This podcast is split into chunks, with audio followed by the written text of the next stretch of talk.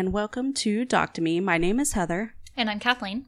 and this week we are covering an episode of People Magazine Investigates, specifically season 6, episode 1, which you can stream if you have Discovery Plus, which you definitely should. It has sapped a whole lot of my time lately. I am sorry I for that. finally watched all the seasons of Evil Lives Here. Uh, this is one of those cases that I remember when it happened, but after a certain point, like, you don't hear much more about it. yeah, it just kind of disappeared from the headlines. Probably because, like, the main case occurred in Idaho, which is quite Idaho. quite a ways from Texas. Idaho, Idaho. Before we get into that, info and links for our social media and email is in the show notes, along with info if you would like to be an absolute angel and donate to us on PayPal. Pitch is done. Let's get into this nightmare. Are you a fan of People magazine? I hadn't been, but I did like this. Although I will say that they've clearly uh, really stepped up their whole like reenactments and production stuff because in the very first episode, like I went back and started from the beginning, Mm-hmm. and um, it's the Lost Girls, and there's this scene where the guy's like supposed to be dumping the woman's body or whatever, and the length that he threw this woman who is supposed to be a dead body, holy shit. the first season is basically super big cases that you know about. Yeah, yeah. I was like, ah, I already know all about this, but I guess I'll go ahead and start because I got a lot of time, you know, that I just don't do bullshit. So, I never partook until I started dating Andrew, going over to his family's house. His mom apparently is a fan, so whenever I had stomach issues, I'd use the guest restroom because she always had a copy in there, and I had no idea, like, they'd cover crime stories. yeah, I mean, I guess they did cover. Did they cover the? Oh gosh, what is the, the girl that was stabbed mm, overseas Which in? Italy or whatever? and oh, the- yeah, Amanda Knox. Yes, that one, that one. I, I think they did like a investigative report or something on that. I don't know. So I mean, I guess they do. I knew they did like big, big. I just thought it was nothing. Look at this famous bitch doing grocery shopping without makeup on. What a doesn't hideous she? beast. Doesn't she look phenomenal? I had no idea they did crime stories. Um, Who wore it better? Anyway, People Magazine Investigates premiered on the Investigation Discovery or ID channel on November 7th, 2016 and covers little known cases as well as big cases we've been in inundated with like JonBenét Ramsey. I know there's an episode on that.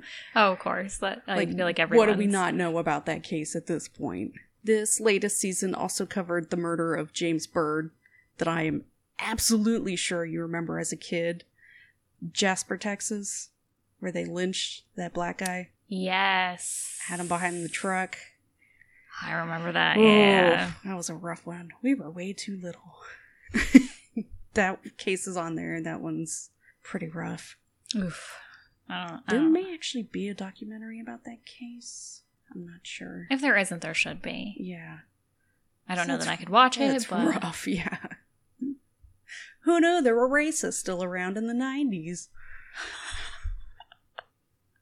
I'm sorry. Did you say the 90s? I thought you meant you like mean in today. the White House a couple years ago? I, I thought you meant like last week in Texas. Always. This state's horrible. Anyway, so we are covering season 6, episode 1, the groan groiny Grony. grony. It's G R O E N E. So and I like I had only ever read, so I always thought that it was just like the Groen. Yeah, But yeah, it's apparently the Grony family. Grony. I think I believe it's Grony. Family That's what everyone in the thing said it. Yeah, so well, just like I mean, I haven't watched it. I, I always read a lot of everything, and so sometimes like when I hear words actually said out loud, I'm like, oh. oh my god, yeah, I read so that's how it. up. But the thing is, Copernicus one that threw me for the longest time because I had always read it for years and was like, oh, Copernicus. I'll still I'll still say a word that like I've I'll I'll still say a word that like I've never actually said out loud before, and Jason will be like, "What the fuck are you saying? Do you mean da da da?" At least I know words. And I'm oh my bad. I feel so stupid, but I've just only ever seen them in print. Sorry, I read all the time and didn't talk to people. yeah, seriously. Uh, yeah, I'm right there with you. I got it. Bookworm problems. hmm So the Groene family massacre episode aired on June 6, 2022. This episode does come with a warning because there are crimes committed against children, but even this series like doesn't, Doesn't go into go it. Yeah, the it is. Whoa. because that's how bad it is. I may lightly describe some things, but it's it's some bad things. Yeah, um, there were some things that I was um, curious about that hadn't been mentioned in the article, and or I mean in the show. yeah in the show, and so I went looked for news articles and I couldn't find anything, and then I somehow stumbled upon his. You found his blog. Yeah, I It's didn't read. rough. I didn't read his whole blog. I just read the post that he made about what he said happened from his viewpoint or whatever. Which some of it no, which some of it was just bullshit. But I I I read that and I was just oh okay. I read more than that. We'll get And then I just gave up and I was like, I don't know why I'm even looking for this. Like I need to go do something else. Yeah, he's awful. Um, if you really want to know details, I'm sure you can find it on the internet. We're just not that kind of podcast. so, this series features talking heads that either worked as editors or writers for People magazine, along with law enforcement officers, family, and friends of the victims, and sometimes the victims themselves. I just want to say the editor in chief, I was like, nice looking man. He's And not then- the editor in chief anymore. I yeah, then I like looked and I was like, okay, he's not the editor in chief anymore. And he's also gay, so yes. I know how to pick him. but he had a nice voice. It was very So- soothing. In this case, we do have a victim. Uh, super British Dan Wakeford, who at the time was the editor in chief at People magazine, begins the story talking about the quaint city of Coeur d'Alene. Idaho isn't even that big, so even Coeur d'Alene, with a population of like 55,000, is number seven on the list of biggest cities by population in Idaho. It's like Boise number one. Number one is Boise, with less than a quarter of a million oh, which is Idaho. insane to think about. So, 2005, 40 year old divorced mother of five, Brenda Groene, is living just outside the city limits, raising her three youngest children. This area has been in her family for decades to the point that the house she's living in was the same house her dad grew up in. Yeah, so the family like, is very well known in the area. After her divorce, the two older boys went to live with their father. So Slade, 13, Dylan, 9, and Shasta, 8, are living with Brenda and her boyfriend, Mark McKenzie. I can't imagine having four boys and then finally getting that girl. Well, her sister even said when Shasta was born, it was just go because like finally they could buy all the princess stuff, and Mhm. you know it was just a whole new world. It's why I'm scared to have any more kids. Because I already got two boys. I know my luck will end up being another boy. Um, I don't want to have it. any more kids because I know I would have another girl, and let me just tell you that two girls is too many. Well, at least they know how to pee into a toilet properly. Um, that doesn't even matter. I was going to say that doesn't even matter. I, I bet your kids. Your youngest, I could see that being Effie. she doesn't wipe her ass. But like all I could think of was Malcolm in the Middle. Like, I know what Lois went through. I'm not having any more boys. no, no, no, no, no, no. So Brenda and Mark getting together was sweet because they'd always known each other. Uh, one of those stories that they had no intention of ever being in a relationship together. You're They just, just became friends, and yeah, it and then they just happened. yeah. Brenda and Mark had been dating for four years before she asked him to move in. She wants to make sure this is the right guy. she learned her lesson. Yeah, I mean, good for her, especially you know when she's got three children living with her, and just you know she wants to make sure it's the right fit. Uh, May 16th, 2005, Bob Hollingsworth, a neighbor, went over to the Groene home to pay Slade for mowing his yard. Okay, but on your like on the closed captions, did you notice that it said that he he said that Slade came over and asked if he had any bunny, any small Yes. bunny or something like that. and I got excited because I was bunny. He's gonna he wants a bunny, and then when he said, "Yeah, you could mow this," I was like, "Where is he doing that Yeah, for a 'cause I was bunny?" like, his mouth isn't adding up to what that is saying. So It I had to me go so back. much. I was well because he's one of those guys who kind of I, yeah, no. it's a little boomhauery. So I was just what? The, where did where did we come with like bunny and mowing a lawn he's gonna pay him for mowing his yard. with some money? he found a door to the home open and spotted some blood and immediately called the sheriff. I think it was the back door that was open. I liked how he said that the sheriff was like, "We'll send somebody out." He's, "You better send a lot of people." Yeah. and it had to have been a rough scene. They find Brenda, Mark, and Slade dead with their wrists and ankles secured with duct tape, and some of them had uh, Zip ties. zip ties, yeah, and had obvious damage to their heads from a blunt instrument. And based on body temperature, they'd been dead for less than 24 hours. As I mentioned earlier, this family is well known in the area, so one of the law enforcement officers that arrived on scene knows that there are two more kids that live in this home that are missing from the scene. They also find what is only described as a small arsenal of weapons in the home that are still there. So if this was just a robbery, all this shit would be gone. Yeah, just ugh, just I can't help but think of how gruesome it would be. I mean, just ugh. This scene is a lot, so thank God the Idaho State Police and FBI get involved. They know we can't handle this. Yeah, there's Of- not enough people. Of course, the media shows up, and that's how Brenda's mom finds out about her daughter's death. I could not believe that. From the fucking news. That's so awful. Because, yeah, their house, everybody goes over there. If that's on the news, everybody's going to recognize the home. It's bad. Yeah, it's just it was fucked up. I was just oh, couldn't have the couldn't call her first. I know. So now the main focus is on finding Shasta and Dylan and the poor family. They can't even take time to grieve for the other three people because they have to find these kids. Uh, of course, they check with the dad, and he doesn't have them. I mean, that's an easy one. Yeah, and they weren't sleeping over with a friend Yeah. or anything like that. So, where this crime occurred, there is just nothing out there except for mountains and trees. So, it's going to be quite the search to check the area. I think they said later they searched over 400 acres of land.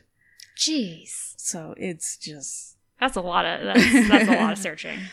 And since the house is right off an interstate road, they also put out an Amber Alert for the kids. Uh, Thank you, Amber Hagerman. Oh my god, traumatized me as a child.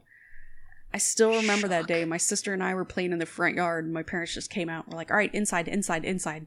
Just we had no idea why until a couple of days later when they found her. It's like I will always remember that. I day, still though. use that story to scare my kids. Yeah, Like, I've used it before. I didn't go into details, but that and lots of internet stories. I use lots of those. She met someone on the internet. Do you know where she is now? She's dead. well, now you sound like the dad from Freaks and Geeks. or the the dad um, having the guy with the one hand in uh, Arrested Oh Development. yeah, should have left a note. So, investigators learn about a party the family had thrown on the 15th, which would have been the night of the murders. They're a very friendly family, so it wasn't a surprise that there would have been just a family barbecue that, you know, anyone could attend. And I don't think it was even planned, it was just People are just showing up. people up. were just showing up, and so it turned into a party. At some point during the party, there was a small argument between Mark, Brenda, and their friend Bob Lutner. Bob apparently owed Brenda money, and there was a disagreement between the three. The kind of fight that could happen between friends that have been drinking. It's nothing yeah, serious. get a couple beers in you. Yeah. you don't bicker about anything. Normally, you wouldn't take something like that seriously, unless, of course, someone involved in an argument like that ends up dead. And Bob isn't an angel. He has a criminal record for drugs and domestic battery. And they find his prints at the scene. But again, he's a friend of the family. when they said that, I was just, well, of course, he was at their party. Yeah. like literally the So night before. Doesn't Like, mean a lot. The police search for Bob to talk to him, and he's gone. So they put on put out a statement to the media that they're looking at him as a suspect. which whoa, chill, guys. Seems insane. yeah, Just blast this dude's picture all over the news. baby steps. This is how people get killed. Here's the thing though, he told his probation officer he was leaving town to see a family, so I can't imagine him murdering a family he considers friends and then telling his probation officer, like, I'm leaving town. Yeah, he's just- going to like a funeral for an aunt or something. Yeah. Um, turns out he really did have to leave town suddenly to see his family because his aunt had died and he left to attend her funeral. So, in the middle of grieving for an aunt and then his friends, he's also being blasted as a possible murderer. Not just like a mur- like he apparently is being looked at as murdering a teenage boy. That's, yeah, a 13 year old and then taking two kids. yeah, that's that's way worse than just murdering some adults. I don't care what you say. They don't really explain the fight other than Bob's house was being foreclosed and he borrowed a thousand dollars from Brenda and like that's it. And so I'm not sure, but doesn't really matter much because Bob is eliminated as a suspect. Yeah, it wasn't Bob. So, because of the brutality of the scene, screams crime of passion. And you've got two missing kids, so the next person they want to look at is Steve Groene, Brenda's ex husband. And he totally looks like a rock and roll biker do you, they describe him as. And His hair and he can't be that luxurious. he can't be that dangerous because he and the older boys are living with With her Brenda's mother. mom. Yeah. Her mom is his alibi. So you have to imagine if he's the one who committed this crime, Brenda's mom would have noticed if her two missing grandkids were suddenly there. Yeah, like, where is he keeping them otherwise? He doesn't have a place to stay outside of his own ex mother in laws. She says he was at home on the computer that night, but he fails a polygraph, so he's still a suspect. How would she have not noticed blood or, again, the two children? Yeah, where is he storing them otherwise? They finished the autopsy and discovered that a claw hammer was the murder weapon. Which is Fuck. literally the most gruesome thing possible. If it was like a sledgehammer, that would probably kill you with one hit, but, or at least knock you out. But a hammer is, you gotta just, oof. I mean, and after reading what he says happened, I just. Ugh. Yeah, it's gonna take several hits. They discover the blood smeared all over the house is from Slade, and they don't find any blood from Dylan or Shasta, which gives the family some hope. So Steve goes on national television to give a statement and to beg for the return of his children. But of course, during his statement, he says something along the lines of, Please let my children go. They had nothing to do with the- any of this. So now people are like, Whoa, what does he mean by that? Is Like, it drugs? Any of this? Did he owe people money? Any What's happening? what? He's involved with the motorcycle gang. Does it have something to do with that? But he is also eliminated when motorcycle gangs like go after children. Then Yeah, that's no. there's entire gangs dedicated to Protecting protecting children. Yeah, that's just. we saw that in Abducted in Plain Sight, right? Yeah, Yeah, the. For test yeah. yeah, yeah. And they have proof he was on the computer when the crime would have occurred. And again, where would he have put the kids? He's living with Brenda's mom, and he doesn't seem like the type of person that would be able to kill his own child either. No, I mean, They're out of suspects, so all they can do now is just follow any tips that get called in for the Amber Alert. And I remember them doing a really good job of keeping Shasta and Dylan in the media. Like Yeah. I remember it was all over the news. Yeah. It was everywhere. The grandmother said, you know, you'd be driving by and there Amber Alerts on all the um over like signs yeah, for but traffic. even being like states away, I remember it being on the news. yeah, they were they were everywhere. Uh, seven weeks after the murder, in the early morning hours of July 2nd, 2005, a manager at a Denny's calls in about a girl that looks exactly like Shasta, who is with a tall man. Amber Pierce is a fucking hero. She works nights at Denny as a waitress. She came back from her break at about 1.45. I almost said a dollar forty-five. Jesus Christ. To you can't buy anything for a dollar forty five these days. Thanks, Obama. She comes back from her break at about 1:45 to see this older man sitting with a young girl in her section.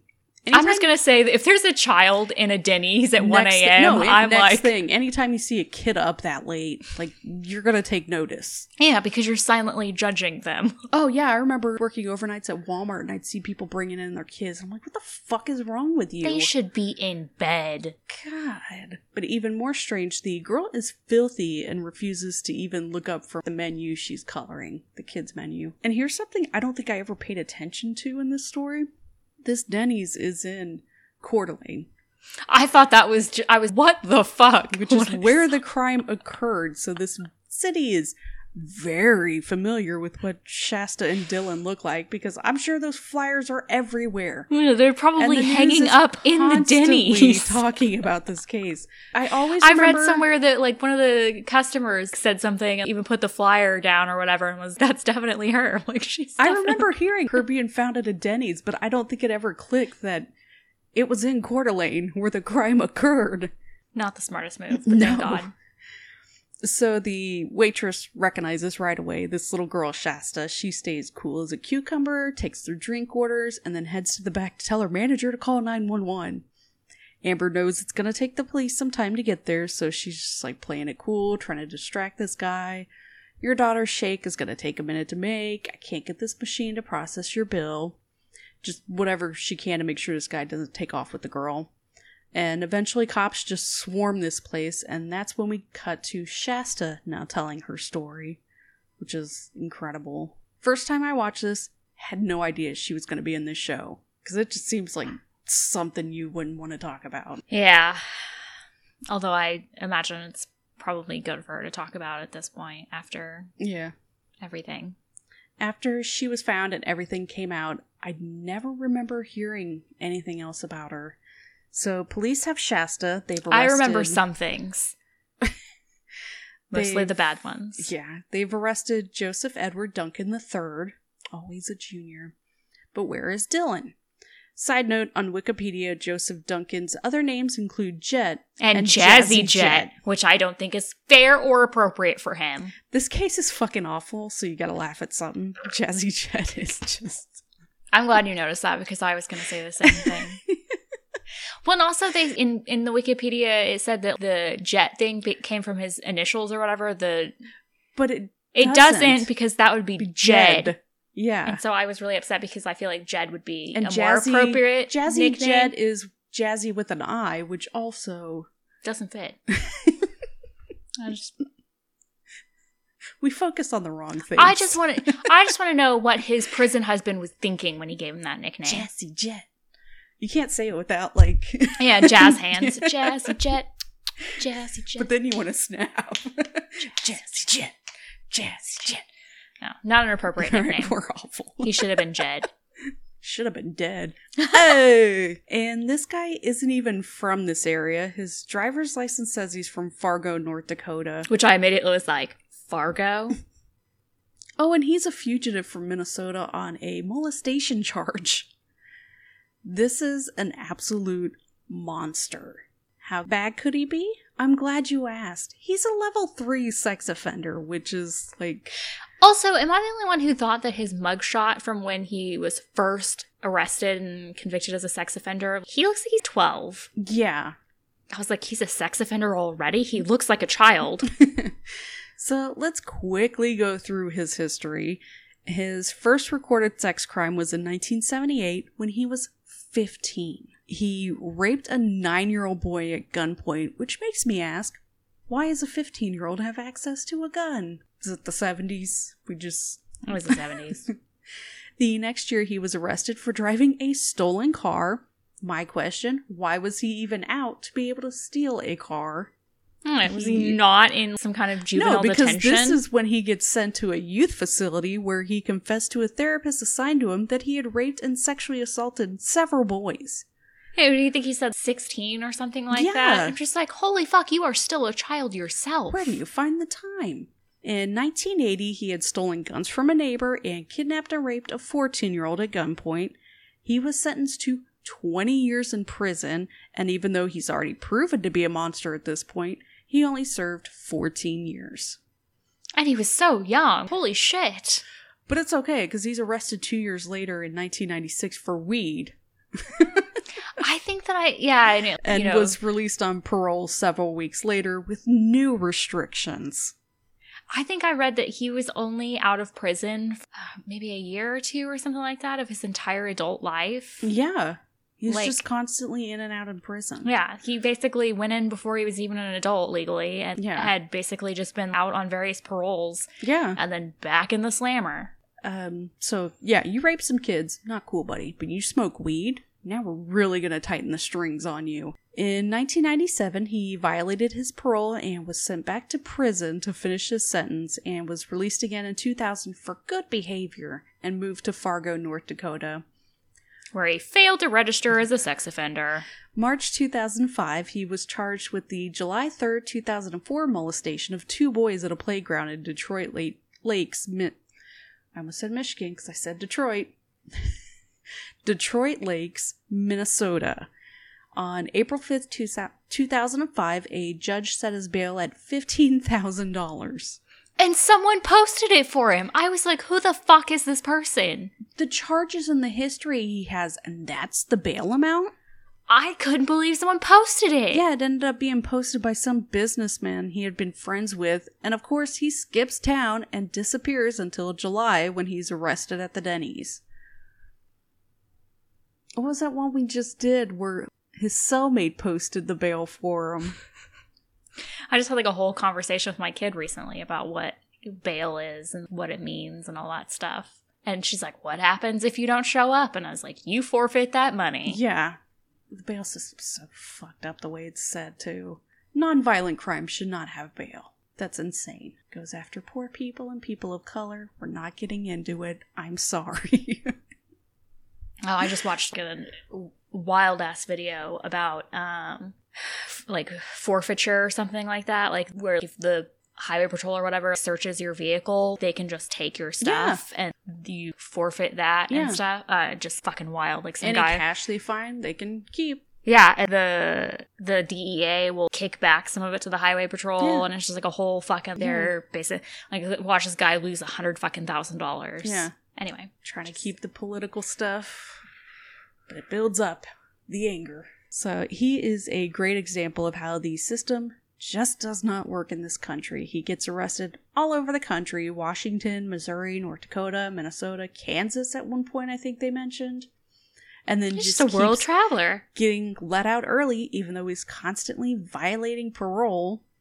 A level 3 sex offender who has proven time and time again he doesn't care about the rules should not be out on the streets. No, I mean, if you continually violate your parole and can't follow the rules, you should be in prison serving your full sentence. Well, but he did serve his full sentence, technically.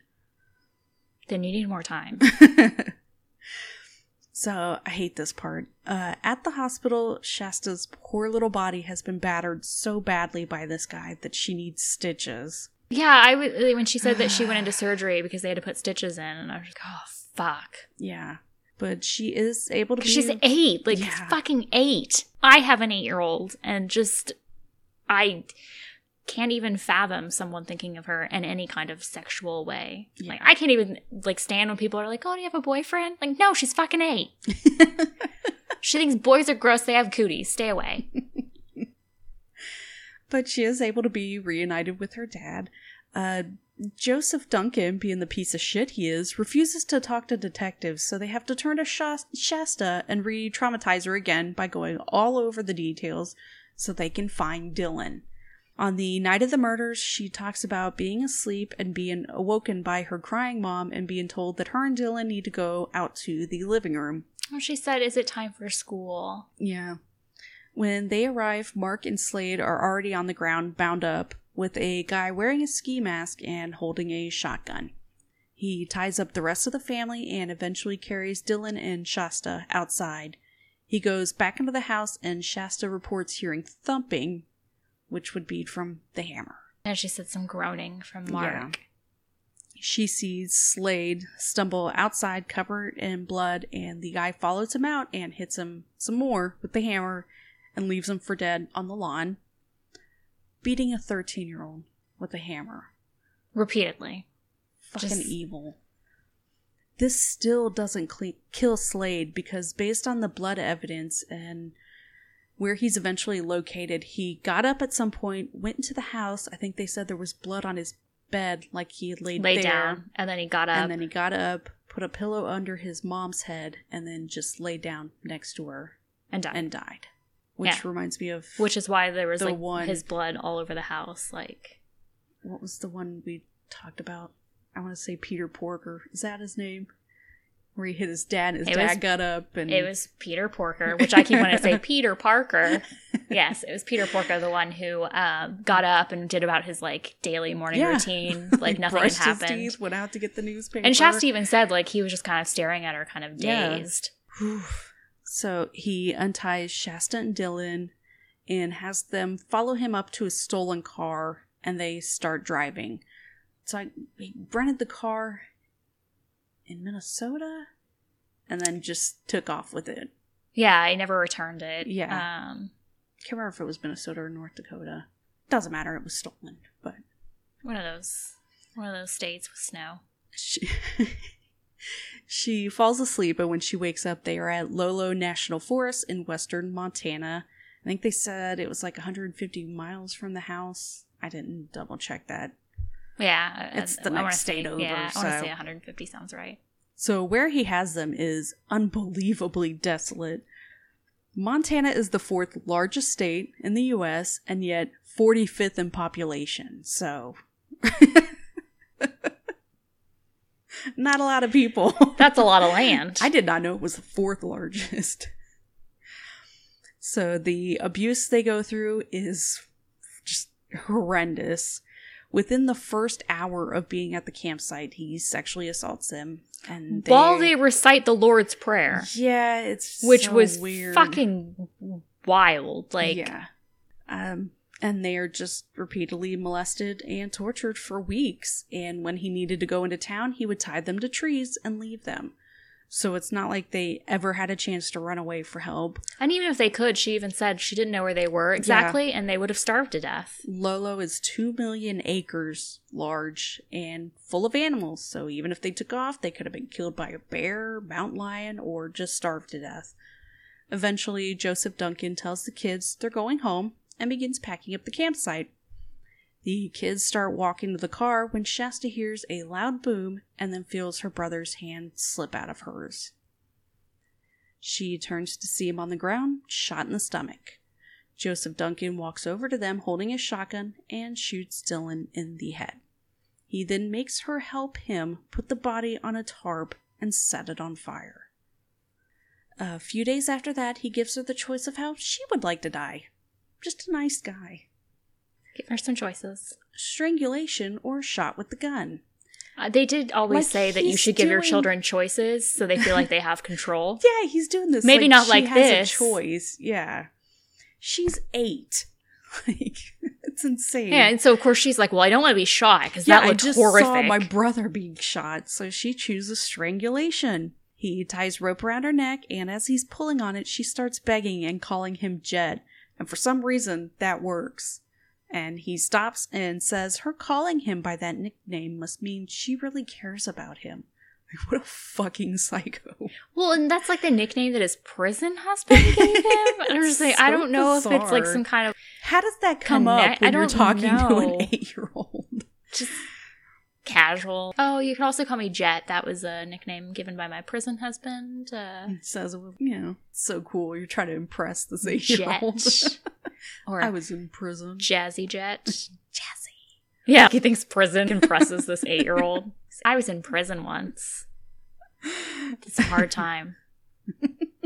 Well, I was in school and I made a turkey using my hand. Um, also, speaking of prison, I had a horrible nightmare the other day that I had to go to prison, and someone had told me that it was just going to be for like a day or two, but then I found out it was much longer than that, and I was freaking out because I didn't have enough PTO for that kind of I was gonna say, who's gonna take care of the kids? Because I know my husband can't do it.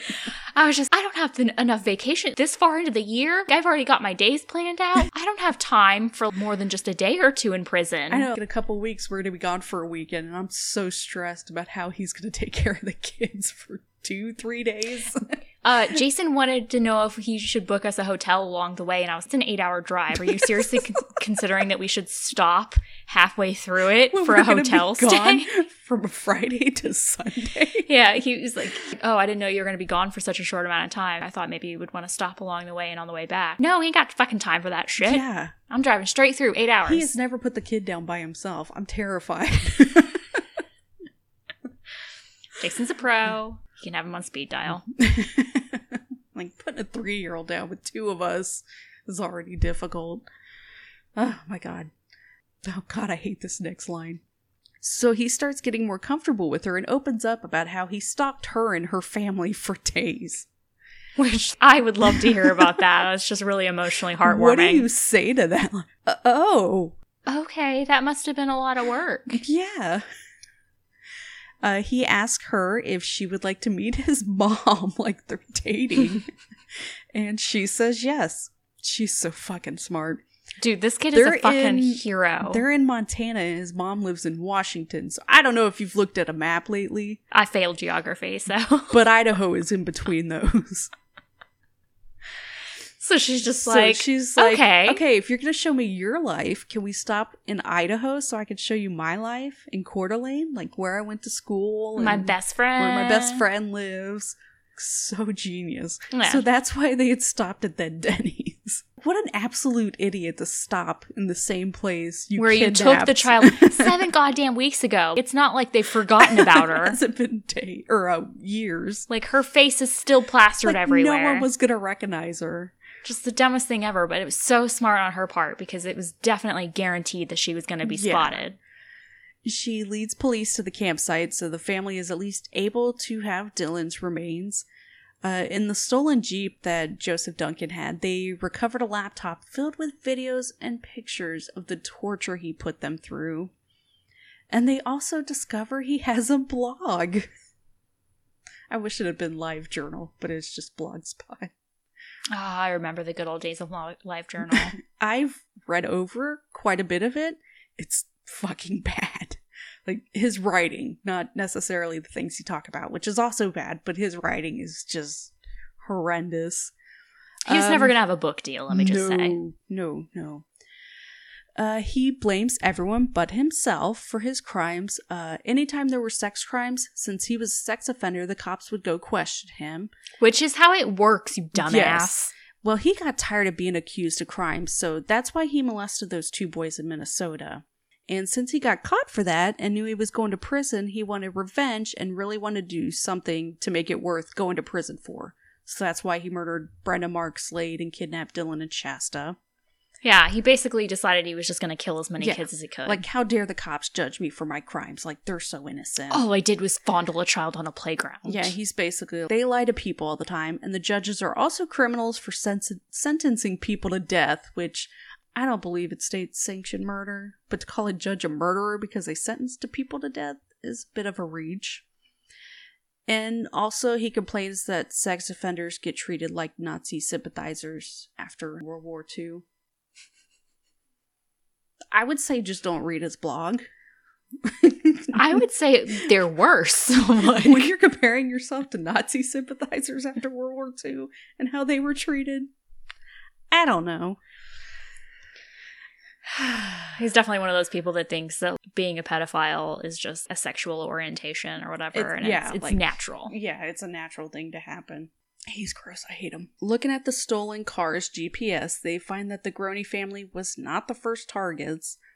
There were a lot of waypoints set for family like homes. thirty something waypoints. They said 33 waypoints, and most of them were family homes, so not really a specific number, but it was a lot of family homes that were isolated that he stopped at, which is fucking terrifying. Never been more happy to live in the suburbs. Yeah. Also, removing every indication that I have children from my front of my house.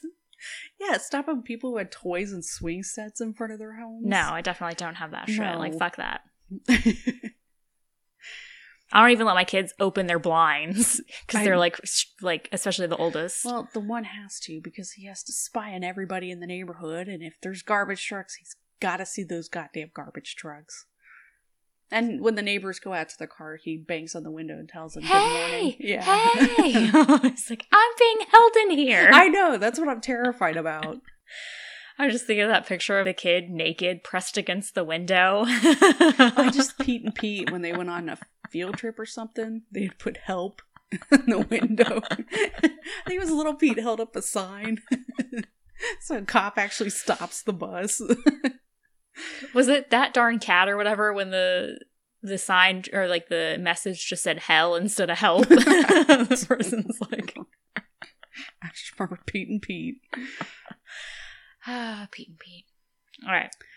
We are very distracted today. I don't know what it is. I think it's just when we're talking about like heavy laugh today. Yeah, I think it's just when we're talking about like the heavy stuff. We're just okay. Well, let's also talk about these funny things that we're thinking of in the back of our minds. we only see each other one night a week. yeah, it's not easy when you have kids. Yeah. And now we get into something that I had no idea about. I don't know about you. I didn't. That's why when you messaged me, I was like, "What?" Yeah. The cops sit again. The cops again sit down with Shasta, and she begins to tell the police about other crimes Joseph Duncan told her he committed that he was never charged for. And this leads them to connecting him to the April 1997 murder of 10 year old Anthony Michael Martinez. He had been playing outside with his brother and friends in Beaumont, California, when a man approached them asking for help finding a missing cat.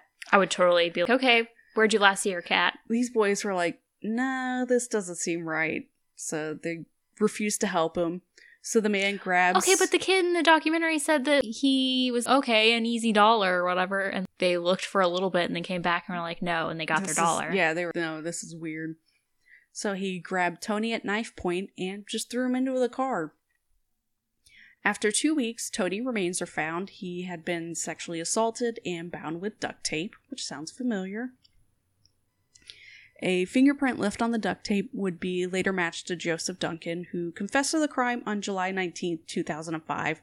He even looked like the suspect sketch. Yeah. Normally, those don't look yeah, they said like like, the when people, they faxed but- it over, they were just like, oh shit, this Yeah, looks just it like looks him.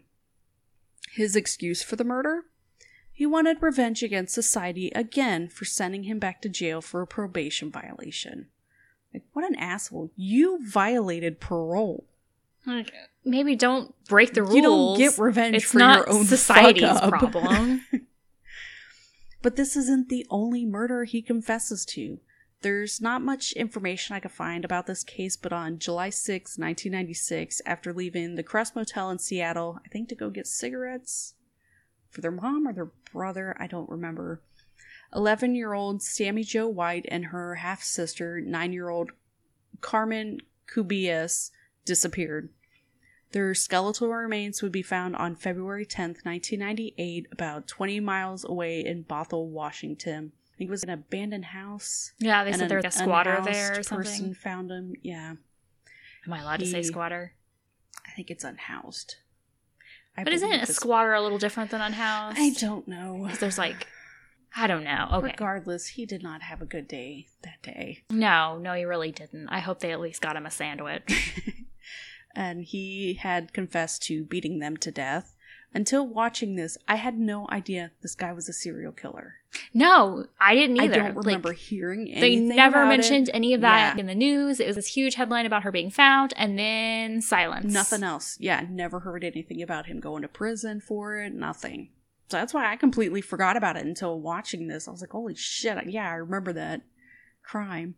So just to skip over all the trials, because those are always long, let's just get straight to his convictions, because That's the were a good lot part. of trials and a lot of conviction.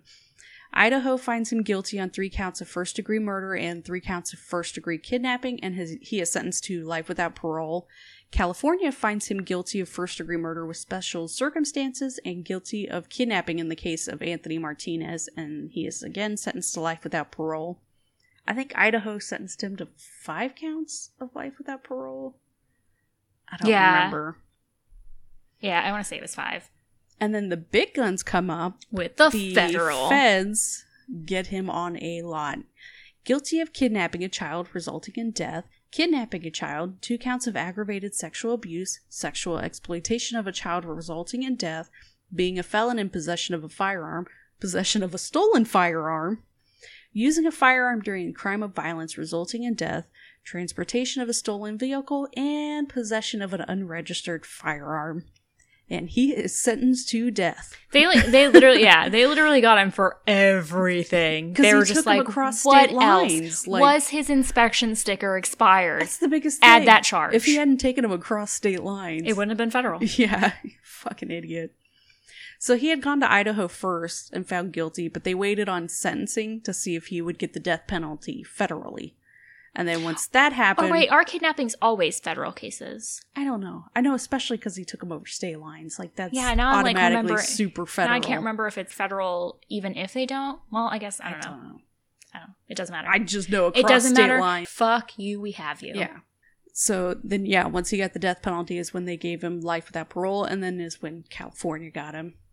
Uh, jurors had to receive counseling after viewing the tapes he took of Dylan and Shasta because of how fucking awful they were.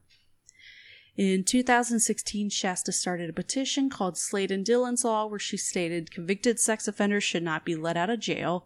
Basically, the string, the three strike rule, but for violent sex offenders, and it should just be one strike, which seems a little broad. It, I don't think it went anywhere. Yeah, I I looked it up, and in her thing, she was even saying obviously there's a broad a array of you know different yeah, sex crimes. should not have been. no, he should not have. And she was even saying, you know, there are some where people are registered as sex offenders, but it was not something. Should not be. yeah, that they shouldn't be. And then she's like not talking about them. She's talking about the especially violent ones who are in danger of repeating and just you Yeah. know, which I mean, I, I understand where she's coming from, But there are. but like, also, do I think that it should be three strikes? Mm, No. no. Maybe a two strike. And Depending also on depending severity, on yeah severity. Thing.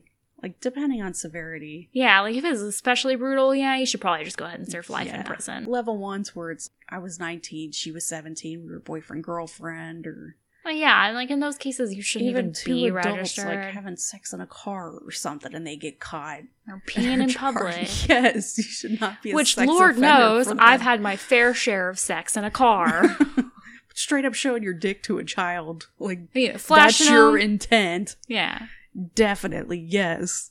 By the time the petition closed, it had 51,820 supporters.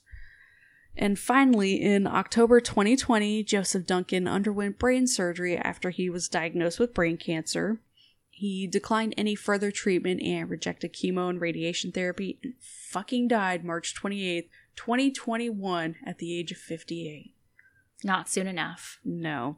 His body was cremated and hopefully is sitting on a shelf in a dark room just collecting dust. Because Or, no one wanted to claim his or body. was used as kitty litter. Like, who gives a fuck, really? Shasta didn't really seem to have a great time afterwards. Kind of hard to move on. That's be the only time I remember the case coming up. recognizable. She even says like she didn't want to spend every Thursday in therapy. She just wanted to hang out with her friends, be a normal kid. Uh, throughout her teenage years, she was in and out of juvie for drug problems, but as soon as she found out she was pregnant with her older child, she said she completely changed her life around, and she got married in 2018. Uh, I think last thing I saw, she has four kids with another on the way. I believe due They're- this month. All boys, too, I think. I don't know.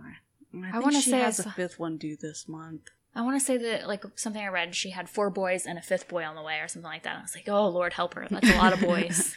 It's a lot of boys. What if this fifth one was a girl? Just like what happened with her mom. That'd be crazy. That would be crazy. I, I did read that she was talking about the hardest part about having her first child was not having her mom there. Yeah. That's got to be rough. Um, so the home and land was bought by the state of Idaho. They demolished the home and the land is repurposed as wetlands. I don't know what that means. I just know from Arrested Development when they were saving the wetlands. I also find found one article that a trust fund was made for Shasta and they bought or built a home for her and her dad she eventually got married, moved to Boise, and decided to give the home to her dad and any other family members to use and they it. kicked him out, because she didn't want to be in that area. She which I totally just- get. Like, yeah. I mean, I can see why you would want to move away and not be the kidnapped celebrity. Yeah. So yeah, she gave the house to her dad. Um, and then the trustees took her dad to court so they could sell the house and give the money to Shasta because her trust fund was running low on money, which is fuck to go against her wishes. Like she told her dad he could stay there. And yeah, the judge agreed with them and kicked him out of the home he lived in for over a decade. Steve Groene passed away, I believe, December 9th, 2019, of lung cancer. And I think that's the end of this story. She looked great. I'm really happy that she's Yeah. doing better and happy and was able to move on and get away from the whole Oh, as best as she could. Yeah, I mean, obviously. I mean, fuck anyone who can fault her for having some legal troubles after what the fuck she went and through. I saw one thing she got arrested, I think, for child endangerment. She left drugs near a baby. And even the judge was didn't sentence her to prison time. He sent No. her to rehab. Uh, and I was like, exactly. yeah, Like, when you have a childhood, rough- yeah, yeah. that that was fucking anything even- anything that happens in her life. But even before this happened, she had talked about how her parents had problems and yeah, that house that they were living in didn't have a lot of amenities that I currently enjoy in my home. And Yeah. I couldn't imagine. But her mom said that she loved living in the woods or whatever. She enjoyed it. And Well, more power to you. I been in the family for so long, and I am not about roughing it. Some people love being We are where staying. their roots are. We are staying in a four star. I'm just kidding. It's like a, a dump, but I'm not. I'm just it's a dump. It's not actually a dump. But I was so many things reading about um what is it? I would never want to stay in one of those. I'll do it when like someone else is paying for it and I don't have to deal with the whole situation. But I don't really feel comfortable staying in someone else's home. Home. Airbnb. Fucking shit, what is wrong with us? Yeah, I've read too many things about women staying there and having issues. Hidden, and- yeah, cameras and shit. No, Yes. fuck that. I'm or the stay, owners having keys to get in and I'm gonna stay in a that was- hotel. yeah, I was worried about where it's already yeah no we're staying in a hotel i already got the dates booked. It's gonna be swanky. It's breakfast. It's right there in the town. I don't have to worry about driving for an hour. It's gonna be fantastic. Do you snore? We haven't even discussed this. i do not snore. Oh shit. well actually i may snore. I don't know. I'll ask jason tonight. I think he does say that i snore Well, I had to take sleep study, so apparently I snore forty percent of the time.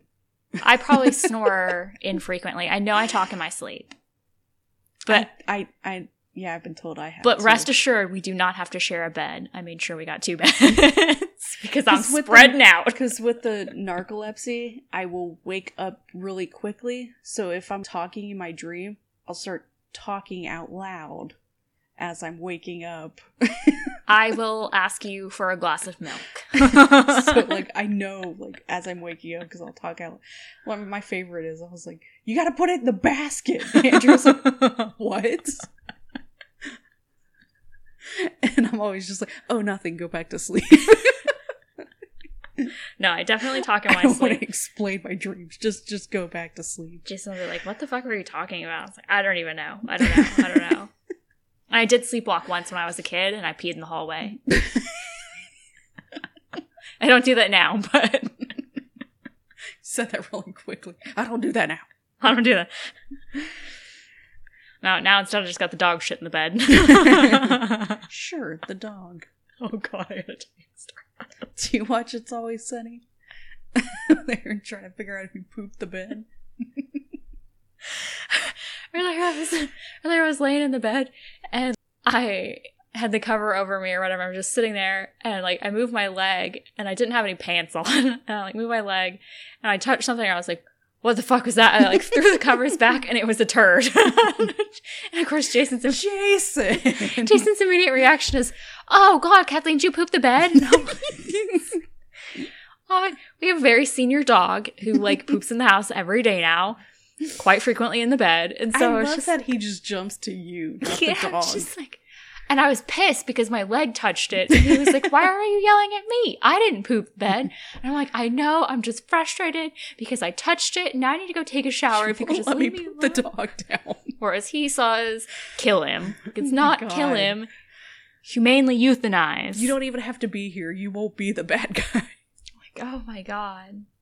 It's not happening. It's not happening, especially after the vet told us that they can't believe what amazing shape he's in for such an old man. So, Well, my thing is, you said he needed to go to the vet to get teeth pulled or something.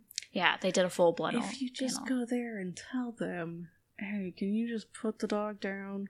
Oh my god, he would divorce me and, then never forgive no, no, me. no, but then tell him, "Oh, the anesthesia must have happened." I had considered. okay, we can cut this part. I don't know why you're whispering. just tell me to cut it. I had considered that he might pass during the the He's old. It would make logical sense. I don't want him to die, but I do feel that like I don't want him to suffer anymore. it's The just, man is shitting himself and doesn't realize it. he's poop, and especially now that they've got him on pain medicine for his arthritis for his hips. Yeah, and winter's coming. um, they put him on worse. Yeah they put her on put him on seizure medication and so now he's Oh basically like looped up all the time and so he literally will just walk around he has no idea what he's doing Yeah, that arthritis is gonna get worse in a couple months. i'm telling you it's fucking bad he just and his mouth smells so horrible because he has a dead tooth That's why I said just take him to the vet. It'll be our secret. but then the vet's like oh he's like in great shape but it, they did like a whole just go, blood Shut your mouth. yeah they did like a whole blood panel the dumb and and dumber. Just shh. like Let's do the test again. Here's five dollars.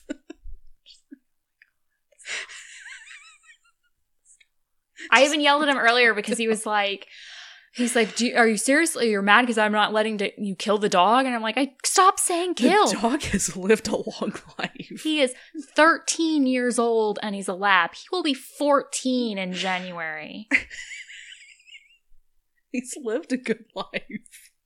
He has hardly any teeth. Oh like the man. What is the age on those dogs? Like nine to eleven or something? yeah, 9 to 11. That's insane. yeah, he's he's had a good run. Like and I'm saying this as someone like he's literally You like my first child. Yeah, dog. I love Yes, this dog. love He this is my first child. I'm not sitting there like, oh, I'm fucking sick of this dog or something. Like I I would trade my left arm, which is a big deal because I'm left-handed. Fuck. If I love you this had dog. the money, the first thing you would do is clone this dog. Exactly. I would absolutely. And that was always our intention too. We were going to get a puppy and have it imprint, like Luke imprint on the puppy, so it would be very similar to Luke. But instead, we got Dean, who's a dumbass and a fat sausage. So now we just have Dean. And I'm like, fuck, we're getting a puppy and it's going to have Dean imprinted on it. anyway, we'll be back later. Maybe I don't know. I'm having a rough time. Yeah. Plus, we're kind of like in a dry spell because all the documentaries coming out. I'm like, I, yeah. I don't know. We may take a week off. I know we definitely will when we're gone, but Yeah, no, we'll definitely. Unless we find a really cool alien documentary and we record while we're there, that would be so. And we can be high legally. That's what I'm looking forward to. That's why I was so Be jealous careful. being there today with my dad because he's just high on morphine and gummies. I'm just like, you're so lucky. Just to be high. I know your body's riddled with cancer, but But I'm jealous of that one aspect. just laying in a bed with everybody bringing things to you and you're just, just laying there super watching high. TV. Watching whatever you want because who's going to tell you you can't watch that? that is true. That is true. He's got I'm like full power. I want because I got cancer. oh man. All right, so yeah, we'll be back. Thank you for listening. Bye. Goodbye. That was a good one. Thank you for listening to Doc to Me. The opening music is by Twisterium. For comments or suggestions, we can be reached by email at doctomepod at gmail.com. Find us on Twitter at doctomepod and find a link to our Facebook group in the show notes. Thank you.